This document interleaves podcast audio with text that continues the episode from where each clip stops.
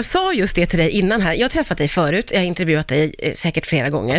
Eh, ändå så blir jag varje gång jag, jag ser ordet mentalist eller säger det så känns det så här, det är Ja. någonting med det som känns så Härligt. spännande. Ja. Varför är det så? Ja, jag tänkte fråga just dig Ja. detsamma. Vad är det du går igång på där? Ja, nej, men det känns som att det är nästan något övernaturligt, eller? Ja, men det, där, du är ju inte helt ute liksom och cyklar, därför att en mentalist, vad en mentalist gör, är ju att skapa illusionen av att man har en övernaturlig förmåga Ja. att läsa tankar eller påverka eller vad det nu är. Ja. Men det, det, mm, det leker ju lite med det, liksom, att det, just det övernaturliga som du säger, så Ja. det är ju inte så konstigt. Det är ju, eh, och då tycker man att du är en spännande person som man vill veta mer om och som man kanske är lite, lite, inte rädd för, men att kan du känna att folk kan ha så här, garden uppe lite mot dig? Mm, Ja, journalister. Ja, jo men det är jättekonstigt, men jag, jag tror vad det gäller vanligt folk, så tror jag att det är dels så här, de som verkligen inte tycker om mig, de träffar inte jag, förstås. Eh, och andra människor bryr sig inte så jävla mycket om vad jag, Nej, sådär. nej. Men journalister är ju en yrkeskategori som är vana vid att man går, kliver in i en intervju, du vet ju själv det är, du går in i en intervju, du vet redan vilka svar du vill ha. Ja. Du ska bara få den här personen att ge dig de svaren. Så man är van att kontrollera situationen och så träffar man mig och då kanske man tänker att oj, här är någon som kan kontrollera situationen ännu bättre än vad jag gör. Ja. Och så missförstår man det där och min enda ambition är ju att se till att det blir ett så bra möte som möjligt naturligtvis. Men det Ja. kan ju inte de veta. Nej, nej. och då blir man lite nervig sådär. Mm. Du är, är här av många anledningar, men en är att Rix FMs lyssnare har bett om att få hit dig. Ja, Hur tack känns alla det? lyssnare. Ja, men det är så otroligt smickrande. Jag blir jätteglad när jag hörde det. Ja, Och oväntat. var det? Fullkomligt. Men eh, jag tänker att du har ju väldigt många fans och följare överallt. Märker du inte av dem sådär i vardagen, eller? Ehm, jo, det, alltså, jo, ja, det gör jag väl. Det, det är ju inte så att det, liksom, att det går ett tåg av människor efter mig på stan. Nej, det men, vore sjukt. Det vore jättekonstigt. Eh, men, men, nej, men det är klart att i princip dagligen så är det ju någon som kommer fram och vill liksom säga att de har läst en bok eller tacka för det och, och sådär. Och det, är ju, det är ju kul, men, men eh, jag vet inte, det är också... Jag, jag tänker alltid att det är just den personen. Jag tänker inte att den personen representerar en miljon människor. Nej. Så. så Nej, men det är väl kanske sunt att tänka så, att, att det inte Ja, det Den här jätte- personen representerar ju halva jordens befolkning. Det är väldigt skrytigt. Jag bjuder alla på kaffe. Du, eh, vi- vi ska prata lite om det. Jag hade lite dålig koll på att du är ju jättestor, inte bara i Sverige, utan även utomlands. Eh, tydligen superstjärna i Brasilien. Jag vill komma tillbaka till det här med att du är en superstjärna utomlands och att du tydligen är jätte, jätte, jätte, jättekänd i Brasilien, men visste inte om det själv. Nej, men, eller så här, jag, ja, mina böcker ser väldigt bra i Brasilien, så det har jag kunnat se, att Ja. det går väldigt bra. Eh, och jag, jag ser också i mina sociala medier att folk skriver till mig på portugisiska, jag har ingen aning om vad de Okej. säger. Och, så. Men, men, och det är i Brasilien. Men eh, nu sker det då en bokmässa i Rio de Janeiro i, eh, i höst. Och då har själva den här mässan bjudit ner mig. Och det, är- det är en stor skillnad på att bli bjuden av en mässa och att bli bjuden av ett förlag. Ja. Liksom. För förlaget är ändå, de har ju mig, de vill promota mina produkter. Mässan, de tar ju, vi ska hit de fem största författarna i världen och så bjuder vi till dem till Rio här.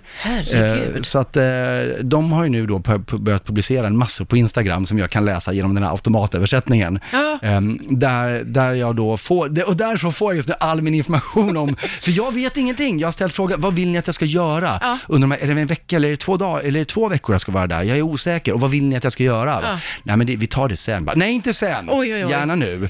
Men, eh, men jag är nedbjuden som någon form av världens bästa någonting. Så. Världens bästa Världens, någonting. ja, världens bästa och största. Det är ju vansinnigt Ja. spännande att du är en av världens bästa och största Ja. och blir nedbjuden till Brasilien. Det är jättekonstigt. Det är ditt liv. Ja, det är mitt Kan liv, du ja. liksom bara hacka i det? det? Det här är ditt liv. Ja men, ja men och det, alltså, åh, jag hoppas att jag inte låter så här förmäten nu, men det är liksom, det är ju jättekul. Det är Ja. ju sjukt roligt att få åka till Brasilien. Men det är också sådär att det, det är ju på hittepå.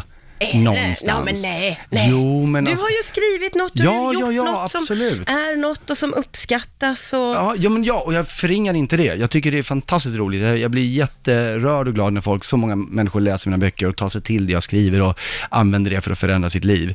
Eh, men det är också jätteviktigt att bygga en cool legobil med min sjuåriga son. Liksom. Alltså det, man måste ställa det i perspektiv. Ja, ja, men verkligen. Kan du liksom få in båda de bitarna på lagom balans ja, då, men tycker det, du? jag tycker nog det. Ja. Mm. i, i ditt liv, att ha liksom vara vanlig hemma pappa ibland och sen sitta och vara superstjärna i Brasilien. Ja, men- det är underbara. Ja, jag ser ingen konflikt med det. nej, nej, varför skulle du göra det? Det är två underbara saker. Du har en väldigt spännande höst framför dig som Mm. verkar involvera USA. Jag sa ju det innan låten här, att till hösten så väntar ett slags eh, amerikanskt äventyr, vad jag förstår. Ja, början på vad jag hoppas är ett väldigt långt och stort äventyr. Ja, berätta. Och då är det så här, lite bakgrund för att man ska förstå Ja. varför jag tycker det är så ballt. Att i bokvärlden, speciellt fackboksvärlden, så är det ju så att, att eh, det finns ju jättemånga författare i, i USA och England, vilket innebär att de behöver ju inte översätta någon. Nej. Varför skulle de det? De har så många bra. Ja. Och, och de fackboksförfattare som finns utanför, de baserar ju oftast ändå sina böcker på amerikansk forskning. Så hej, översätter man någonting så kanske det är, om det är Nordic Crime, så det är Stefan Arnhem eller, Ja. eller Le- Läckberg kanske, någonting. Men jag kommer nu alltså då eh, bli utgiven på ett ganska stort amerikanskt förlag och inte bara med en bok, utan de liksom ska nu etablerat författarskap som de har sagt. Så att det kommer minst två böcker, förhoppningsvis mer. Och i samband med det här så eh, ska jag också ge mig på någon form av, eh, även annan karriär over there.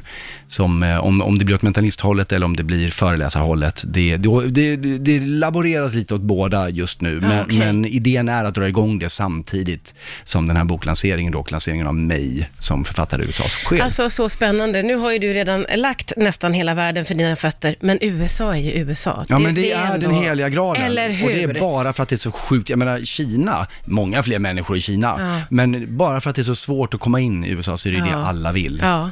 Gud vad spännande. Det Ja. känns det också lite läskigt då, för då är det här, det är väldigt unikt eh, och kan finnas en viss press kanske på. Ja. dig i det här. Hur känner du?